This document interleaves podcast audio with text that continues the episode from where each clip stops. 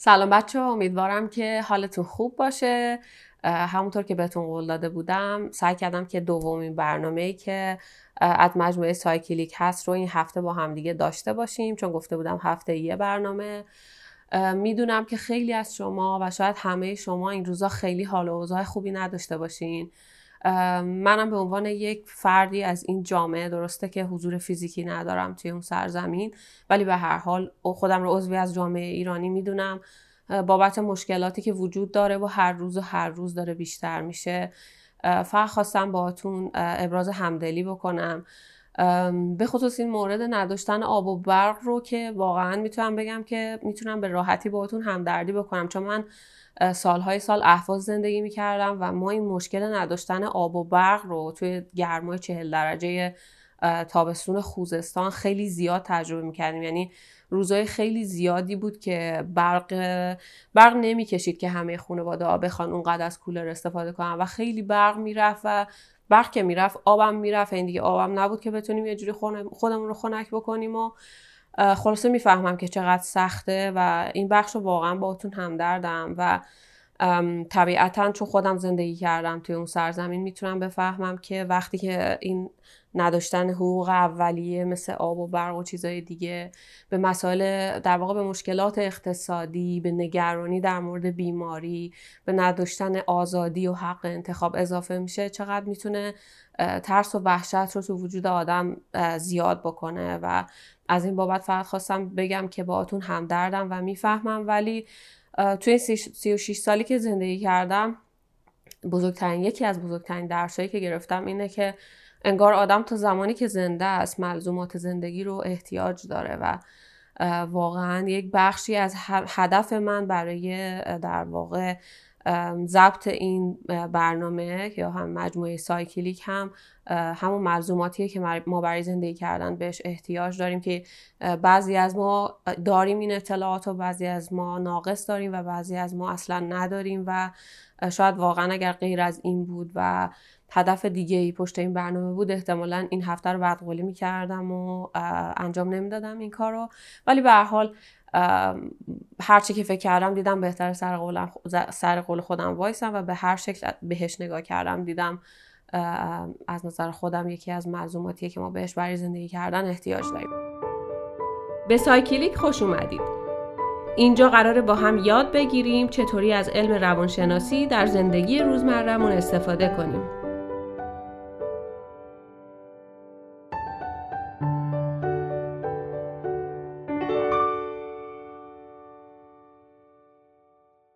من خود خندم می‌گیره به خاطر اینکه دقیقا پیشا جلوی من نشسته فقط شما توی تصویر نمیبینیدش. یه جوریه که انگار مثلا می‌خواسته توی ویدیو همراه من باشه و احساسم اینه که کاملا میفهم الان من دارم چی کار می‌کنم. خیلی خنده داره موقعی من میخندم بدونی دارم به پیشا میخندم.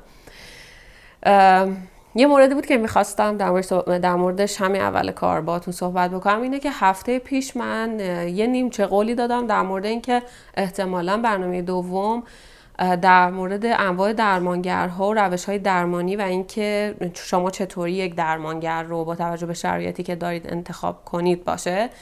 منتها بر اساس کامنت هایی که گرفتم واقعا متوجه شدم که این که معمولا همه هر جا که هر جایی که در واقع یک بحث آموزش به شکل عمومی هست میان یک چیزی رو از اولش یعنی به صورت تاریخی بررسیش می‌کنن چقدر اهمیت داره. در واقع می‌دونستم ولی اون کامنت ها این رو به من ثابت کرد. اینکه وقتی که تاریخ نه به این معنا که ما بخوایم اسم آدم ها یا تاریخ ها رو بدونیم. اینکه بدونیم از در واقع ای که داره اتفاق میفته و چیزی که ما به عنوان علم روانشناسی امروز در اختیار داریم چه ای رو طی کرده و از چه چیزهایی عبور کرده. یعنی یک چیزهایی رو متوجه شده که اشتباه یک چیزهایی متوجه شده که ناقصه و ازش عبور کرده. ولی بعضی از ماها هنوز ازش عبور نکردیم. یعنی از این جهت به نظر من خیلی اهمیتش زیاده. به خاطر همین سعی کردم که یک تاریخ یک در واقع داستان نمی‌تونم بگم تاریخ داستان کوتاهی از اینکه چجوری روانشناسی از در واقع محاصره فلسفه و از محاصره زیست شناسی در اومد رو اینجا ازش عبور بکنم تا برسیم به جناب فروید شخصیت جذاب مورد علاقه احتمالا 99 درصد شما. اینکه در واقع ما همیشه فکر می‌کنیم که علم روانشناسی وقتی میگیم علم روانشناسی به نظر میاد یه مقداری این واژه احتمالا متفاوته با چیزی که ما میگیم علم ریاضیات، علم فیزیک، علوم تجربی یا یه همچین علومی. به خاطر اینکه ما توی علم روانشناسی هیچ وقت نمیگیم یک چیزی در این عدد یا با این درصد ثابت اتفاق میافته. مثلا نمی‌تونیم مثل یک فکتی وجود نداره که بگیم که مثلا روش درمانی X برای درمان بیماری هایی که به بیماری Y مبتلا هستند مثلا 70 درصد در مثلا یک شرایط کاملا معین جواب داده. یک همچین چیزی وجود نداره. ما نمی‌تونیم چنین چیزی رو بگیم. مثلا همونطور که میگیم آب در 100 درجه سانتیگراد به جوش میاد. از اینکه همچین چیزی امکان پذیر نیست و به خاطر همینه که احتمالا وقتی که ما میگیم علم روانشناسی حسمون نسبت بهش با تمام علومی که بیشتر باهاش درگیر بودیم تو زندگیمون متفاوته. دلیل این تفاوت هم هیچ چیزی نیست به جز پیچیدگی که تو ذهن انسان وجود داره. ذهن انسان انقدر پیچیده است که میشه گفتش که پیچیده ترین چیزی هست که هر انسانی توی زندگیش باهاش سر و کار داره. یه جمله یه ستاره شناس خیلی خیلی معروفی به اسم گرینگیچ اگه اشتباه فکر می‌کنم گرینگ جناب گرینگیچ بود که میگفتش که من به عنوان یک آدمی که تمام عمرم رو به کهکشان ها زل زدم فکر می‌کنم پیچیده ترین چیزی که انسان ها تا امروز تونستن توی زندگیشون در واقع داشته باشن نه اینکه بشناسن پیچیده ترین چیزی که تا امروز انسان ها برای شناخته شدن در دسترسشون هست ذهنشونه در حالی که ما وقتی به کهکشان ها فکر کنیم به نظرمون میاد کهکشان خیلی چیز پیچیده این آقا که همه عمرش رو زل زده به کهکشان ها میگه اون چی پیچیده ترین چیز ذهن انسانه. و این چیز پیچیده ای که ما ازش حرف می‌زنیم هر کدوم از ما یه دونش رو داریم و هر لحظه توی زندگیمون داریم ازش استفاده می‌کنیم و فکر می‌کنم همین به ما نشون میده که چقدر مهمه که ما بتونیم روانشن در واقع ذهن خودمون رو بشناسیم و کار علم روانشناسی هم در واقع روانشناسی به صورت دقیق امروزه شناسایی پروسه های ذهنی و رفتار. یعنی سعی می‌کنه که به ما کمک کنه ذهن خودمون رو بشناسیم به همون کمک بکنه که بفهمیم چرا جوری که فکر می‌کنیم. الان داریم فکر می‌کنیم. چرا جوری که حس می‌کنیم حس می‌کنیم. چرا جوری که داریم عمل می‌کنیم عمل می‌کنیم و بتونیم همین چیزها رو در مورد آدم های دیگه هم تا اونجایی که ممکنه درک بکنیم. همه فلاسفه زیست ها و بعدها محققایی هم که توی حوزه زیست شناسی فعالیت کردن هدفشون جواب دادن به سوالاتی در مورد حس و عمل و در واقع رفتار آدم ها بوده. مثلا اینکه چرا چطور میشه که آدم ها دست به کارهای وحشتناک و جنایت هایی مثل نسکشی می‌زنن؟ یا چطور میشه که یک آدمی می‌تونه یک انسان دیگر رو در واقع شکنجه بده. و اصلا چی میشه که ما آدم ها اسم این رفتارها رو می‌ذاریم جنایت؟ اینکه در واقع هوشیاری چی هست؟ ناهوشیاری چی هست؟ اینکه آدم ها موجوداتی هستن که خود مختارن و بر اساس انتخاب و تصمیم خودشونه که می‌تونن توی زندگیشون رفتار بکنن یا اینکه نه. خیلی ساده تحت تاثیر انتخاب طبیعی و محیط زیستی هستن که در اطرافشون وجود داره. اصلا ناخداگاه چیه؟ ناخداگاهی که انقدر توی روانشناسی به خصوص توی در واقع فرویدیان ها ازش صحبت می‌کنن. خداگاه چیه؟ اصلا خودی که ما در موردش داریم حرف می‌زنیم چیه؟ قطعا این خود هیچ چیزی نیست. به جز ذهن ما. ذهن ما همه دنیای ما منهای ذهن آدم های دیگه است و همه تلاش روانشناسی و گفتم همه فلاسفه زیست و محققانم در واقع پاسخ دادن به سوال های از این دست بوده. اگه بخوام برگردم به یک تاریخچه خیلی کوتاهی از زمانی که روانشناسی در تسخیر فلاسفه بود. اجازه بدید.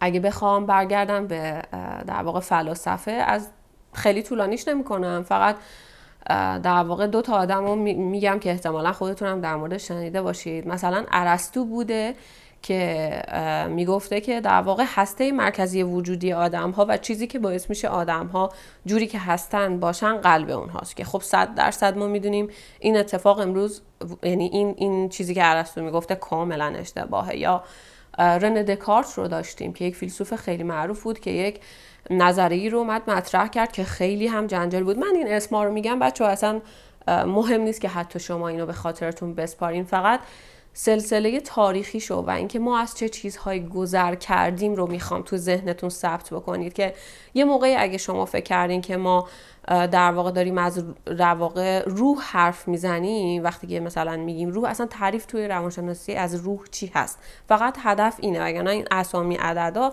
صرفا به خاطر در واقع مرور سلسله تاریخی که اتفاق افتاده وگرنه نمی‌خوام مثلا اینجا اون داستان تاریخ زجرآور دبیرستان ها پر اسم و عدد و اینا نه. فقط اون سلسله مد نظرم هست. و سعی می‌کنم خیلی اون پیک های تاریخی که خیلی موثر بودن تا اینکه روانشناسی امرو... بشه روانشناسی امروز رو در مورد صحبت کنم.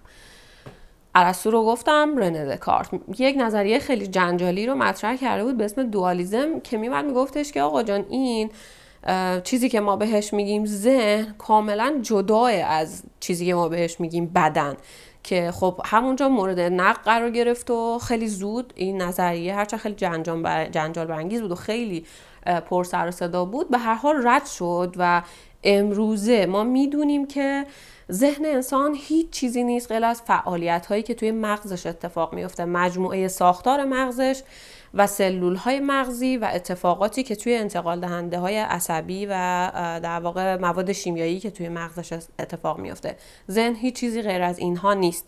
و هدف از مطرح کردن دوالیزم هم همین بود که اگر شما فکر می‌کنید هنوز فکر می‌کنید که روح روح انسان ها چیزی جدا از بدن هست منظورم این نیست که در واقع این وجود نداره. توی علم روانشناسی وقتی ما در مورد روح صحبت می‌کنیم منظورمون همون کسی در مورد روح اول صحبت نمی‌کنه. میگن ذهن ولی اگر فکر کنید ذهن در واقع بخشیه که مربوط به اون قسمت روحانی بدنه. اینجا و توی علم روانشناسی اون چیزی که شما فکر می‌کنید وجود نداره. ذهن مجموعه فعالیت هایی که توی مغز انسان اتفاق میفته و مغز انسان هیچ چیزی از بدن انسان در واقع هیچ از بدن انسان جدا نیست. در نتیجه وقتی ما از ذهن صحبت می‌کنیم داریم در مورد فعالیت های در واقع نتیجه فعالیت های یک بخش از بدنمون صحبت می‌کنیم.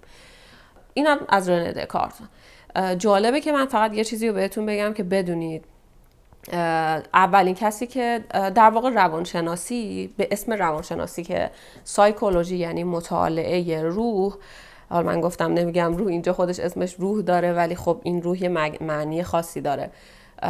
روانشناسی به در واقع دو, دو تا پارت به معنای مطالعه روح یک واژه لاتینه که از قرن 16 هم نامگذاری شده برای این در واقع شاخه خاص از مطالعات و بعدها توی عواسط قرن 19 هم در واقع به نام علم نامگذاری شد. علمی که در واقع چیزی که ما امروز تو زبان انگلیسی بهش practice میگیم و توی در واقع زبان فارسی بهش کار بالینی میگیم. پروسه علمی از قرن 19 هم بود ولی خیلی جالبه. بدونید که یکی از اولین کسانی که یا شاید هم اولین کسی که در واقع سعی کرد بیماری های روانی رو نامگذاری بکنه و شروع کنه به درمان اونها زکریای رازی بود که توی سال فکر کنم قرن اگر که اشتباه نکنم هلوش سالهای 250 تا 350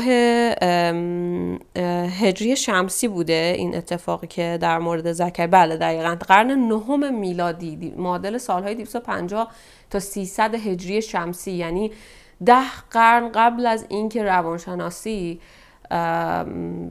به صورت در واقع این پروسه علمی که ما امروز بهش میگیم ساینس شروع به کار بکنه زکریای رازی سعی کرده بود بیماری های روانی رو نامگذاری بکنه و اونها رو درمان بکنه. و این نکته از نظر خواهم چون خیلی جالبه دوست داشتم که به شما بگم که شما بدونیدش. ولی بعد از اینکه در واقع این مطالعه ذهن انسان ها یا کاری که در واقع روانشناسی امروزه داره می‌کنه تا سالیان سال دست فلاسفه بود. زیست شناسا موفق شدن که اینو از تسخیر تسخیر فلاسفه در بیارن و بعد از یه مدتی افتاد دست زیست شناسا چطوری؟ در ادامه براتون میگم.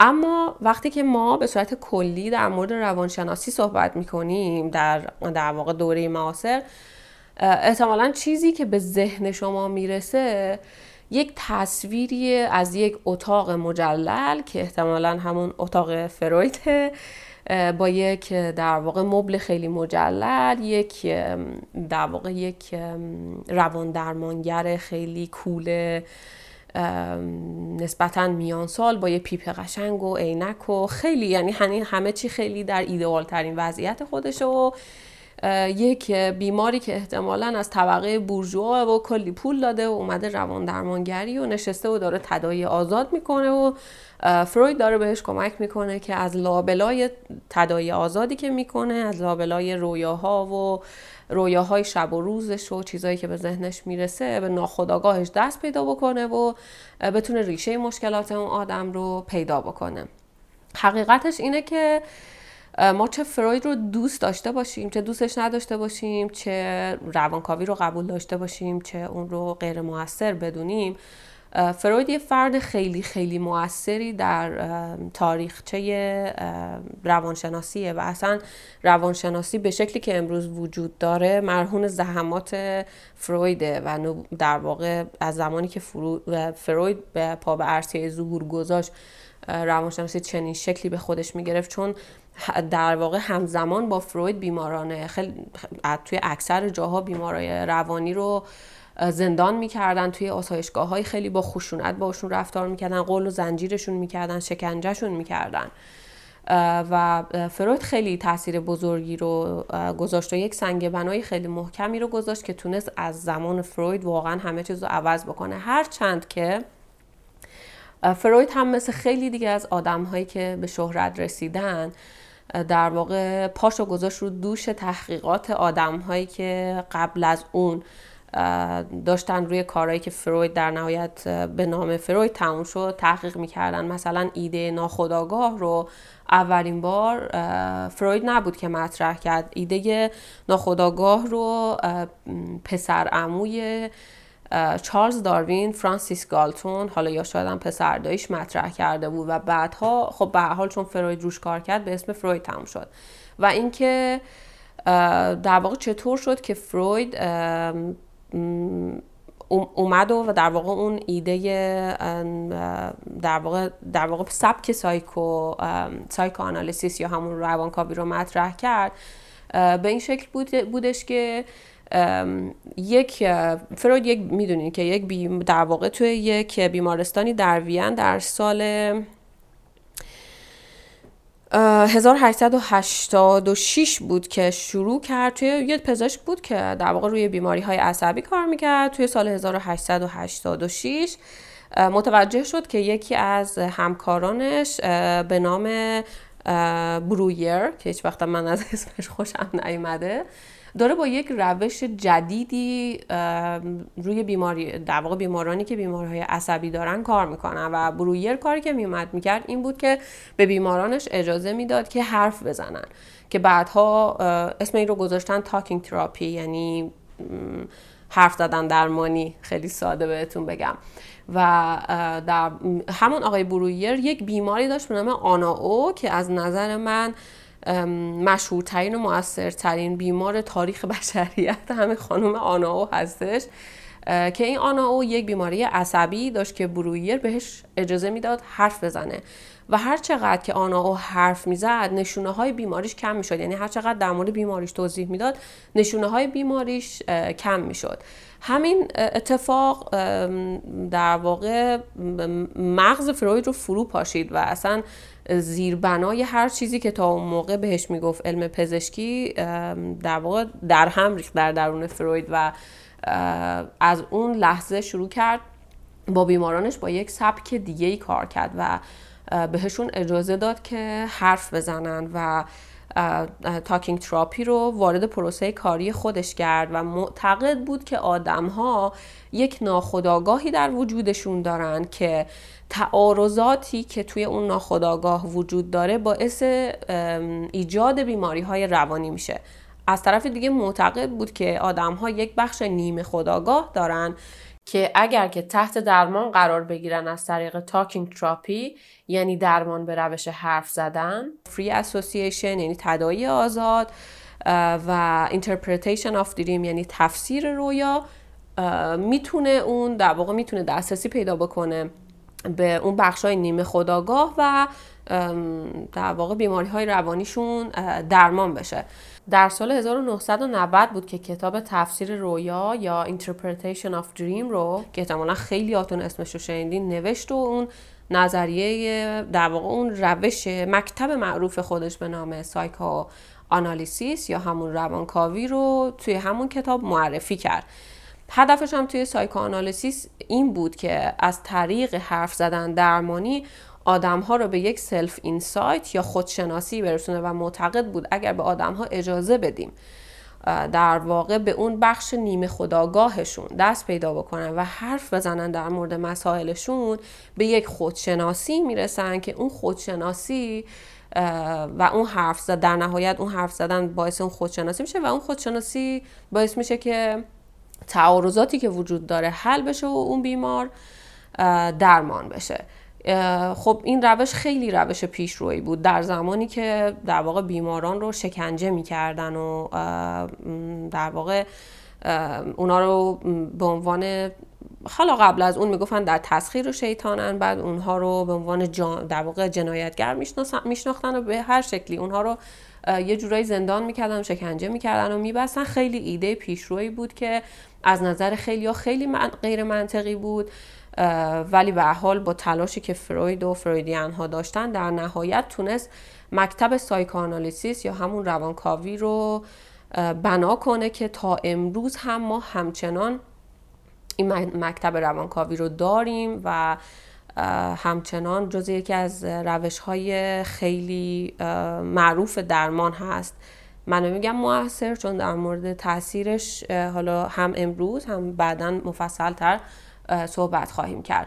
بعدها بعد از اینکه فروید در واقع این سایکانالیسیس رو مطرح کرد یک سری آدم های اسم اسمشون شد فرویدیان یعنی روی پایه نظریه های فروید. اومدن مکاتبی به وجود آوردن که از همون نظریه های فروید استفاده می‌کرد با یک کمی تفاوت. مثلا یک. یک در واقع روی کردی به وجود اومد به اسم سایکوداینامیک. که این سایکوداینامیک دقیقا عین روش های روش هایی بود که مثلا فروید انجام می‌دادن.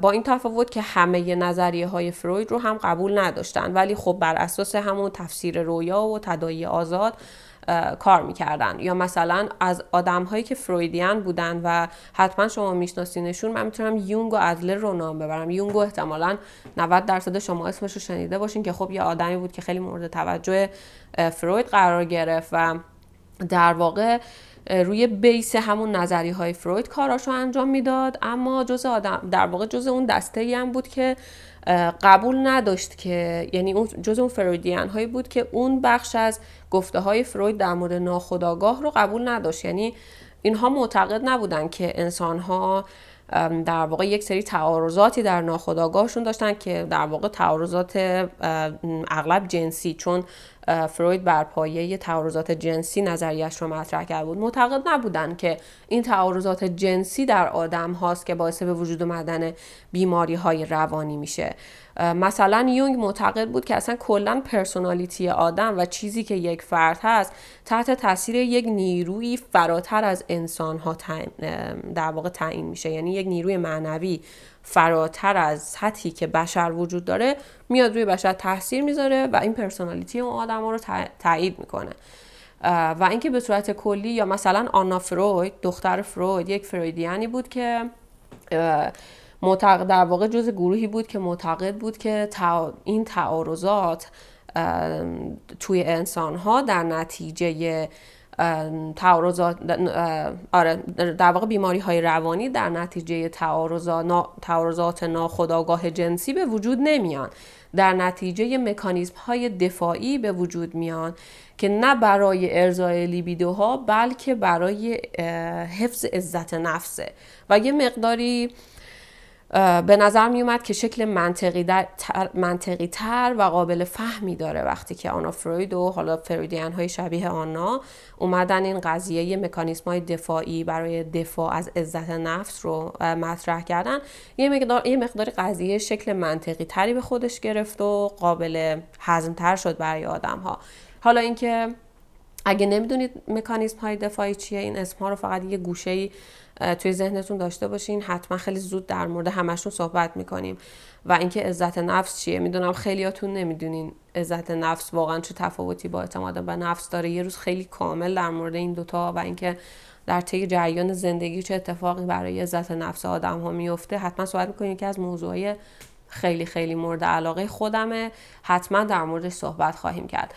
بعد از در واقع سایکوانالیسیس یا همون مکتب فریدیان ها نئو فریدیان ها سایکوداینامیک ها و اینها یک معاصرترین روی کردی که مربوط به در واقع بر پایه نظری های فروید گذاشته شده کانتمپرری کانتمپرری سایکو سایکوداینامیک ها هستن. آره درسته. کانتمپرری سایکوداینامیک ها یا همون پیروان معاصر روانپویایی هستن که اینها باز هم موافق نیستن طبق چیزی که گفتیم با اون نظریه تعارضات جنسی و ناخداگاه و نمیان در واقع فکوس بکنن روی مثل فرویدیان ها روی تجربه های اولیه انسان ها روی دریمشون خواب هاشون تفسیر رویاهاشون. تعارضاتی که دارن توی ناخودآگاهشون. روی اینها فکوس نمی‌کنن مثل فرویدیان ها. بلکه میان روی ارتباط الان. یعنی میگن آقا ما دیگه کاری نداریم الان اون بچه مثلا بکشیم بیرون که پنج سالش بوده 6 سالش بوده چه اتفاقی براش افتاده. مهم اینه که ما ببینیم الان اون آدم توی روابطش و توی زندگیش چه مسائلی داره. یا اینکه خیلی کاری به تفسیر رویاها ندارن. به صورت کلی به زندگی حال حاضر اون آدم و روابطش و تجربیاتش از اتفاقاتی که اطرافش میفته سعی می‌کنن تمرکز بکنن. سعی کردن جلساتشون رو از جلسات فرویدیان ها کوتاه تر بکنن. اون مبل مجلل رو تبدیل کردن به یک صندلی معمولی توی اتاق درمان و ولی به صورت کلی بر پایه نظریه فروید که خب خیلی نه خیلی نظریه فروید. یعنی واقعا این چیزی نیست که شما فکر کنید یه کسی میشینه روی صندلی و شروع می‌کنه چشاشو میبنده و هرچی به ذهنش می‌رسه رو میگه و در مورد دی دریمش یا مثلا خوابش یا هر چیزی صحبت می‌کنه. خیلی نظریه گسترده تری ولی طبیعتا از حوصله یک همچین در واقع مدل صحبت کردنی در مورد روانشناسی خارج هستش. ولی به هر حال الان فریدیان های معاصری هستن که بر, بر پایه نظریه های اون دارن کوتاه می‌کنن با یه سری تغییرات. تغییراتی که نظر خودشون منطقیه. کوتاه کردن جلسات فکوس کردن روی تجربیات حال حاضر آدم ها نگذشته. اما حقیقتی که وجود داره اینه که علا رقم این که روانکاوی از زمان فروید از زمانی که فروید نظریه سایکو آنالیسیس رو مطرح کرد تا به امروز علیرغم اینکه این در واقع روش درمانی در حوزه روانشناسی وجود داره تا به امروز هیچ محققی در این حوزه روانشناسی نتونسته ثابت بکنه که روانکاوی هیچ مزیتی نسبت به روش های دیگه درمانی داشته باشه. یا حداقل تا اون موقعی که کتابی که من خوندم چاپ شد کتابی که رفرنس من بود برای صحبت های امروزم و کتاب خیلی جدیدی هم هست آخرین ادیشنش هست چیزی که نوشته شده بود این بود که هیچ کسی هنوز نتونسته ثابت بکنه روانکاوی هیچ مزیتی نسبت به روش های دیگه درمان داشته باشه. اما در دید عموم اینطوریه که وقتی از روانشناسی حرف می‌زنیم آدم ها فکر می‌کنن که روانشناسی یعنی روانکاوی و این یک اشتباه خیلی رایج هست در حالی که روش های درمانی خیلی متفاوت متفاوتی وجود داره که روی بیماری در واقع گروه های مختلف بیماری های روانی موثرتر هستند و حدسی که می‌زنن محققا در مورد تاثیر روانکاوی این هستش که در واقع اون تاثیر روانکاوی به خاطر رابطه بسیار خوبی هست که بین مراجع و روان درمانگر شکل می‌گیره. اینکه روان درمانگر سراپا گوش میده به حرف مراجعش اینه که در واقع یک بخشی از نیاز اون انسان رو که نیاز داره شنیده, شنیده بشه پوشش میده و باعث میشه که اون آدم هر چقدر که از دردش از مسئلهش حرف می‌زنه حالش بهتر و بهتر بشه. این تنها حدسیه که در مورد تاثیر روانکاوی زده میشه و ولی همچنان تاکید می‌کنم که هیچ کسی تا همین چند مثلا سال گذشته نتونسته ثابت کنه. روانکاوی مؤثرتر از بقیه روش های درمانی هست. فقط چیزی که می‌دونن اینه که روانکاوی در درمان اختلالی مثل افسردگی اختلالات مربوط به در واقع خوردن اختلالاتی که مربوط به اختلالات خوردن هستند و در مورد ترک اعتیاد در این سه تا زمینه بسیار بسیار موثره. اینکه در مورد بقیه اختلالات روانی در واقع چه روی کردهایی موثر هستن رو در ادامه حتما توضیح میدیم. در مورد همین بحث روانکاوی و تاثیراتش هم جاهای دیگه حتما اشاره می‌کنیم که چه چیزهایی چه در واقع در چه موردی بهتره که آدم روانکاو رو انتخاب بکنه. ولی این رو تو گوشتون یعنی یه جایی توی ذهنتون نه تو گوشتون داشته باشید که هنوز ثابت نشده که روانکاوی بیشتر از سایر روش های درمانی در درمان اختلالات روانی تأثیری داره. برنامه بعدی که هفته بعد خواهد بود در ادامه در, در ادامه همین تاریخچه کوتاهی که دارم میگم در مورد سایر روش هایی که توی روانشناسی مورد استفاده قرار می‌گیره از گذشته تا امروز توضیح کوتاهی میدم و کم کم وارد مباحث دیگری میشیم که با هم دیگه در واقع این علم روانشناسی رو هر روز بهتر و بهتر یاد بگیریم. شاد و تندرست باشید. تا هفته بعد.